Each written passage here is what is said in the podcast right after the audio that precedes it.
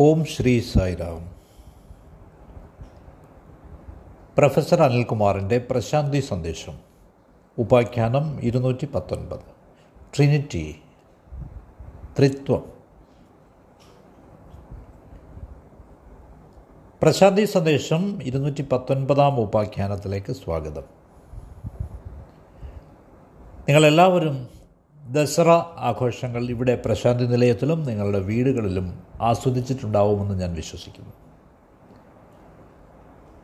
ഭഗവാൻ നിങ്ങളെ എല്ലാ സമൃദ്ധിയും ഐശ്വര്യവും തന്ന് അനുഗ്രഹിക്കട്ടെ എന്ന് പ്രാർത്ഥിക്കുന്നു.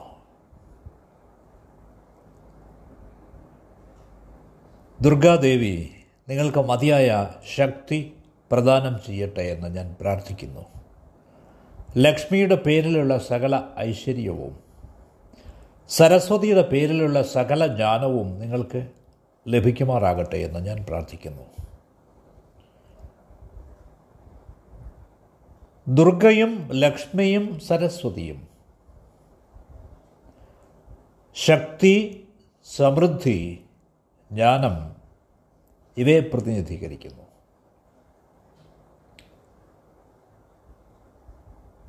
ഈ സംഗതി നിങ്ങൾ പ്രസിദ്ധീകരണങ്ങളിലൂടെ കേട്ടിട്ടുണ്ടാവണം. അതേപോലെ ശ്രീ സത്യസായി മീഡിയ സെന്റർ പ്രക്ഷേപണം ചെയ്യുന്ന അവരുടെ പ്രക്ഷേപണങ്ങളിലൂടെ പ്രോഗ്രാമുകളിലൂടെ നിങ്ങൾ അറിഞ്ഞിട്ടുണ്ടാവണം. വളരെ നല്ല ജോലിയാണ് അവർ ചെയ്യുന്നത്. ഇന്ന് നാം കൈകാര്യം ചെയ്യുന്ന വിഷയം ട്രിനിറ്റി ആണ് ത്രിത്വം ത്രിമൂർത്തികൾ. ട്രിനിറ്റി ത്രിത്വം എന്നാൽ മൂന്ന് എന്നർത്ഥം. ഏതാണ് ഈ മൂന്ന്? നേരത്തെ സൂചിപ്പിച്ചതുപോലെ പരാമർശിച്ചതുപോലെ ദുർഗ ലക്ഷ്മി സരസ്വതി.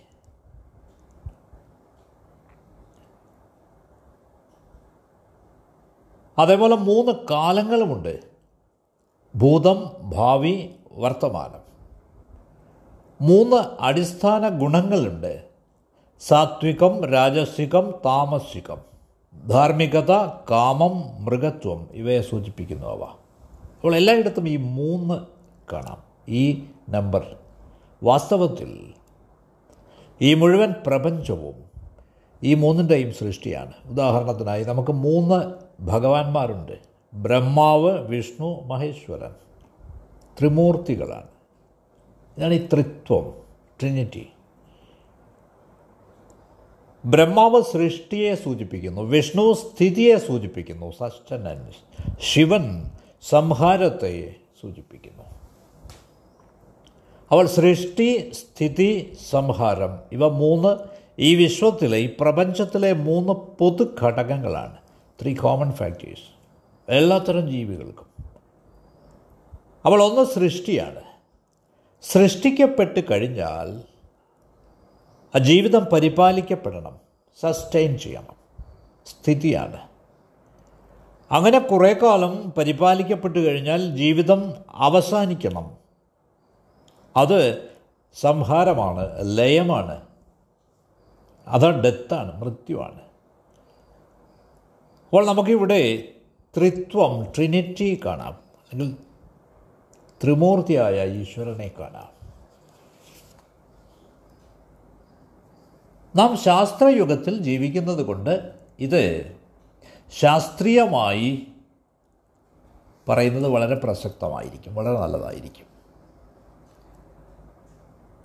നമുക്കിവയുടെ മൂന്ന് പേര് മൂന്നിന്റെയും പേരറിയാം. ഇലക്ട്രോണുകൾ പ്രോട്ടോണുകൾ ന്യൂട്രോണുകൾ. ഏറ്റവും സൂക്ഷ്മമായ കണികകളാണിവ. മുഴുവൻ കാര്യങ്ങളും ഈ സമസ്ത ലോകവും ഈ മൂന്നിൽ നിന്നാണ് സൃഷ്ടിക്കപ്പെട്ടിരിക്കുന്നത്. ഇലക്ട്രോണുകൾ പ്രോട്ടോണുകൾ ന്യൂട്രോണുകൾ. ഏറ്റവും സൂക്ഷ്മമായ കണങ്ങളാണിവ കണികകളാണിവ മൈന്യൂട്ടസ്റ്റ് പാർട്ടിക്കിൾസ് തീർച്ചയായും. ഇത് മറ്റൊരു രീതിയിൽ പറയാം. ഉദാഹരണമായി ബ്രഹ്മാവ് പോസിറ്റീവായിട്ടുള്ള എല്ലാത്തിനെയും സൂചിപ്പിക്കുന്നു. കാരണം അത് സൃഷ്ടിയാണ്. ഇതിന്റെ നേരെ മറുവശമാണ് ശിവൻ സംഹാരത്തെയാണ് സൂചിപ്പിക്കുന്നത്. അപ്പോൾ ഇത് രണ്ടുമാണ് അതിരുകളുടെ എക്സ്ട്രീംസ് ടു എക്സ്ട്രീംസ് ജനനവും മരണവും സൃഷ്ടിയും സംഹാരവും. ഇത് രണ്ടിനും ഇടയ്ക്കാണ് ജീവിതം ലൈഫ് അപ്പോൾ ഈ ജീവിതത്തെയാണ് നിങ്ങൾ ഈ സസ്റ്റനൻസ് സ്ഥിതി എന്ന് പറയുന്നത് അഥവാ വിഷ്ണു എന്ന് പറയുന്നത്. അപ്പോൾ വിഷ്ണു ഈ ബ്രഹ്മാവിനും ഒരറ്റത്തുള്ള ബ്രഹ്മാവിനും മറ്റേ അറ്റത്തുള്ള ശിവനും നടുക്കാണ്. Vishnu is in the middle അപ്പോൾ ബ്രഹ്മാവിനെ കൂടാതെ സൃഷ്ടിയില്ല. അതിനെ കൂടാതെ ഒന്നിനെക്കുറിച്ചുള്ള ചോദ്യമേ ഉദിക്കുന്നില്ല. അവൾ സൃഷ്ടിക്കപ്പെട്ടേ മതിയാവും. സൃഷ്ടിക്കപ്പെട്ട് കഴിഞ്ഞാലോ? അതിനെ പരിപാലിച്ചില്ലെങ്കിൽ പരിപാലിക്കപ്പെട്ടില്ലെങ്കിൽ മുമ്പോട്ട് പോവുക വളരെ പ്രയാസകരമാവും. അപ്പോൾ ജീവിതം തുടർന്നേ മതിയാവും. നിലനിർത്തിയേ മതിയാവും ജീവിതം. എന്നിട്ടോ? ആ ജീവിതം അവസാനിപ്പിക്കും. ജീവിതം ഇങ്ങനെ മുന്നോട്ട് നീങ്ങുമ്പോൾ അത് അവസാനിക്കേണ്ടിയിരിക്കുന്നു. It must come to an end കാരണം ഭഗവത്ഗീത പറയുന്നു സൃഷ്ടിക്കപ്പെട്ടതിനൊക്കെ അന്ത്യമുണ്ടായേ മതിയാവൂ. That which is created will have to come to an end അവസാനിച്ചേ മതിയാവും. അപ്പോൾ ഈ ത്രിത്വം ട്രിനിറ്റി ഈ മൂന്ന് ഞാൻ നിങ്ങളോട് പറയുന്നത് പോലെ യുഗങ്ങളായി ഉള്ളതാണ് പണ്ടേ ഉള്ളതാണ്. ഈ മൂന്നും ആരംഭം തൊട്ടേ. പക്ഷേ ഇപ്പോൾ ഈ മൂന്നിൽ രണ്ടെണ്ണം നമ്മുടെ കൈകളിലല്ല. ആ ഭൗതിക ദൃഷ്ടിയിൽ മെറ്റീരിയൽ പോയിന്റ് ഓഫ് വ്യൂവിൽ നോക്കിയാൽ നമ്മുടെ ജനനം നമ്മുടെ കൈകളിലല്ല. നമുക്ക് ഏതു തരം ജന്മമാണ് വേണ്ടതെന്ന് നാം ഏതെങ്കിലും ഒരു ആപ്ലിക്കേഷൻ ഫോം ഫില്ലപ്പ് ചെയ്ത് പൂരിപ്പിച്ച് കൊടുക്കാനൊക്കത്തില്ല. എവിടെ ജനിക്കണമെന്ന് ഐച്ഛികമായി ഓപ്ഷനായി നമുക്ക് തരില്ല ആരും. അപ്പോൾ ഈ ബ്രഹ്മാവിന്റെ ഭാവം ബ്രഹ്മ ആസ്പെക്റ്റ് ജനനം അഥവാ സൃഷ്ടി ക്രിയേഷൻ അത് മാനവ ചിന്തയ്ക്ക് അതീതമാണ് അഥവാ മാനവകർമ്മത്തിന് അതീതമാണ്. മനുഷ്യരുടെ പ്രവൃത്തിക്ക് അതീതമായ കാര്യമാണത്. ഈ ബ്രഹ്മാവിന്റെ ഭാവം ബ്രഹ്മ ആസ്പെക്റ്റ് ഈ സൃഷ്ടി ഇനി നേരെ മറുവശത്ത് ശിവന്റെ സംഹാരം അഥവാ മൃത്യു. അതും മനുഷ്യന്റെ കൈകളിലല്ല. കാരണം അന്ത്യം അടുക്കുമ്പോൾ അതെങ്ങനെ വേണം എന്നുള്ളത് ആർക്കും തീരുമാനിക്കാനാവില്ല. അപ്പോൾ ഈ ബ്രഹ്മാവിന്റെ ഭാവം ശിവന്റെ ഭാവം ബ്രഹ്മ ആസ്പെക്റ്റ് ശിവ ആസ്പെക്റ്റ് അത് മനുഷ്യന്റെ ധാരണയ്ക്കും മനുഷ്യന്റെ പ്രവൃത്തിക്കും അതീതമാണ്. Beyond the limits of human comprehension and action അവൾ ഇത് രണ്ടിനും ഇടയ്ക്കുള്ളത് ആണ് സസ്റ്റനൻസ് അഥവാ മെയിന്റനൻസ് പരിപാലനം സ്ഥിതി. അത് ഭഗവാൻ വിഷ്ണുവാണ് പ്രതിനിധീകരിക്കുന്നത്. അപ്പോൾ മനുഷ്യന്റെ ശ്രമം മാനുഷിക പ്രവൃത്തി പ്ലാനിങ് അതിന്റെ നടത്തിപ്പ് എക്സിക്യൂഷൻ. ഇതൊക്കെ ജീവിത കാലത്താണ് നടത്തപ്പെടുക. പര്യാലോചിക്കപ്പെടുന്നത് നടത്തപ്പെടുന്നത്. അപ്പോൾ അതാണ് സസ്റ്റനൻസ്. പരിപാലനം വിഷ്ണു. അവൾ ഭൗതിക ദൃഷ്ടിയിൽ നിന്ന് പോലും എല്ലാ ഹ്യൂമൻ എഫർട്ടും എല്ലാ മാനവ പുരോഗതിയും എല്ലാ അഡ്വാൻസ്മെന്റും മുന്നേറ്റവും അങ്ങനെ നിങ്ങൾ എന്ത് തന്നെ വിളിച്ചാലും അത് ഈ ജീവിത കാലത്ത് തന്നെയാണ് ചെയ്യേണ്ടത്. ആണ് വിഷ്ണുഭാവം എന്നറിയപ്പെടുന്നത്. സസ്റ്റനൻസ് ആണ്. സ്ഥിതി. അപ്പോൾ ഇത് മെറ്റീരിയൽ പോയിന്റ് ഓഫ് വ്യൂവിലാണ് ഭൗതിക ദൃഷ്ടിയിലാണ്. ഇനി ഇതിന്റെ സ്പിരിച്വൽ റീം എന്റെ ആധ്യാത്മിക വശത്തിലേക്ക് പോകാം നമുക്ക്. ഈ ആധ്യാത്മിക വശം പറയുന്നത് അതിൽ ഒത്തിരി തത്വചിന്താ പദ്ധതികളുണ്ട്. സ്കൂൾസ് ഓഫ് ഫിലോസഫി പലതും പല സിദ്ധാന്തങ്ങളാണ് പറയുന്നത്. ഒരു സിദ്ധാന്ത പ്രകാരം ജനനം എന്നത് പൂർവജന്മത്തെ ആശ്രയിച്ചിരിക്കും. ഈ മറ്റൊരു സിദ്ധാന്തം പറയുന്നത് അത് പൂർണമായും നിരീശ്വരവാദമാണ്. അവർ പറയുന്നത് ബർത്ത് ഈസ് ആക്സിഡന്റൽ ജനനം യാദൃശ്ചികമാണ്. അല്ലാതെ അത് കഴിഞ്ഞ കാലവുമായിട്ട് അതിന് യാതൊരു ബന്ധവുമില്ല. ഇല്ല. അപ്പോൾ ഇവ രണ്ട് രണ്ട് തത്വചിന്താ പദ്ധതികളാണ്. സ്കൂൾസ് ഓഫ് ഫിലോസഫി ഒന്ന് പറയുന്നത് ജനനം എന്നത് പൂർവജന്മത്തെ ആശ്രയിച്ചിരിക്കുന്നു. മറ്റേത് പറയുന്നത് ജനനത്തിന് പൂർവജന്മവുമായി യാതൊരു ബന്ധവുമില്ല. എന്നാണ് ഇനി ഇത് രണ്ടിനും നടുക്ക് മിഡിൽ പാർട്ടിൽ അവിടെയാണ് വിഷ്ണു. അവിടെ രണ്ട് തിയറിയുണ്ട് രണ്ട് സിദ്ധാന്തങ്ങളുണ്ട്. ഒരു തിയറി പറയുന്നത് എന്തെങ്കിലും തരത്തിലുള്ള പുരോഗമനം അല്ലെങ്കിൽ മുന്നേറ്റം എന്നത് നിങ്ങളുടെ ബുദ്ധിശക്തി നിങ്ങളുടെ ശ്രമം നിങ്ങളുടെ ക്രിയേറ്റിവിറ്റി ക്രിയാത്മകത നിങ്ങളുടെ കഠിന പ്രയത്നം ഹാർഡ് വർക്ക് ഇതിനെയൊക്കെ ആശ്രയിച്ചിരിക്കും എന്നാണ്. അപ്പം അതൊക്കെ ഇതൊക്കെയാണ് ഘടകങ്ങൾ. ഇനി മറ്റൊരു തത്വചിന്താ പദ്ധതി പറയുന്നത് എല്ലാം മുൻകൂട്ടി നിശ്ചയിക്കപ്പെട്ടതാണ്. എവറിത്തിങ് ഈസ് പ്രീ ഓർഡൈൻഡ് അപ്പോൾ ഇത് വിശ്വാസമാണ്. അപ്പോൾ ഇത് എല്ലാം വിധിയാണ്. എല്ലാം വിധിയാണ്. ഒന്നും നിങ്ങളുടെ കൈകളിലല്ല. അവ നേരത്തെ തന്നെ തീരുമാനിക്കപ്പെട്ടത് നേരത്തെ തന്നെ കൽപ്പിക്കപ്പെട്ടത് ഒരുവൻ അനുസരിച്ച് മതിയാവും. അപ്പോൾ ഇത് അവിടെയാണ് കളി. ഇനി നമുക്ക് മൂന്നാമത്തെ ഭാവത്തിലേക്ക് വരാം. ശിവഭാവം. അത് സംഹാരത്തെ സൂചിപ്പിക്കുന്നു. ഇവിടെയും രണ്ട് പരസ്പര വിരുദ്ധമായ തിയറികളുണ്ട് സിദ്ധാന്തങ്ങളുണ്ട്. അപ്പോൾ അത് പറയുന്നത് എല്ലാം നിങ്ങൾ ചെയ്ത നന്മയെ ആശ്രയിച്ചിരിക്കും. Depends upon all the good that you have done ഒരു സിദ്ധാന്തം പറയുന്നത് ഇന്ന് നിങ്ങൾ ജീവിക്കുന്ന നിങ്ങളുടെ ജീവിതം വർത്തമാനകാല ജീവിതം. അതാണ് നിങ്ങൾ നേരിടുന്ന അന്ത്യം നിശ്ചയിക്കുക എന്നാണ്. അപ്പോൾ നിങ്ങൾ നേരിടുന്ന അന്ത്യം നിങ്ങളുടെ എൻഡ് നിശ്ചയിക്കുന്നത് നിങ്ങളുടെ വർത്തമാനകാല ജീവിതമാണ് എന്നാണ്.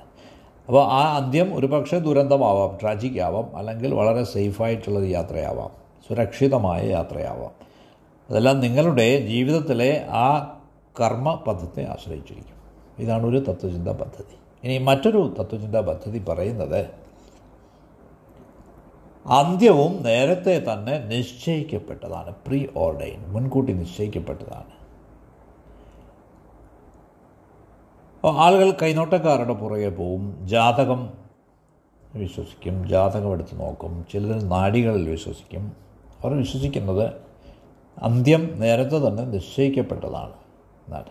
അപ്പോൾ ഇത് മറ്റൊരു തത്വചിന്താ പദ്ധതി അനദർ സ്കൂൾ ഓഫ് തോട്ട് അപ്പോൾ തുടക്കം ബിഗിനിങ് അത് ബ്രഹ്മഭാവം ബ്രഹ്മാവിന്റെ ഭാവമാണ് ക്രിയേഷൻ പിന്നെ ഒടുക്കം അത് ശിവന്റെ ഭാവമാണ് ശിവഭാവമാണ് സംഹാരം. അപ്പോൾ ഇവയ്ക്കെല്ലാം രണ്ട് വ്യത്യസ്ത വീക്ഷണങ്ങൾ ഉണ്ട്. കാരണം ഇത് രണ്ടും നമ്മുടെ കൈകളിലല്ല. സൃഷ്ടിയും സംഹാരവും. ഇപ്പോഴത്തെ ഈ ജീവിതം പ്രസന്റ് ലൈഫ് അത് വിഷ്ണുഭാവമാണ്. അവിടെയും രണ്ട് വിരുദ്ധ സിദ്ധാന്തങ്ങളുണ്ട്. ഇനി ഈ ത്രിത്വത്തിന്റെ ട്രിനിറ്റിയുടെ മറ്റൊരു ഭാവം മറ്റൊരു വശത്തേക്ക് ഞാൻ നിങ്ങളെ കൊണ്ടുപോവുകയാണ്. പൂർവജന്മത്തിൽ വിശ്വസിക്കുന്നവർ. വർത്തമാനകാലത്തിലും ഭാവിയിലും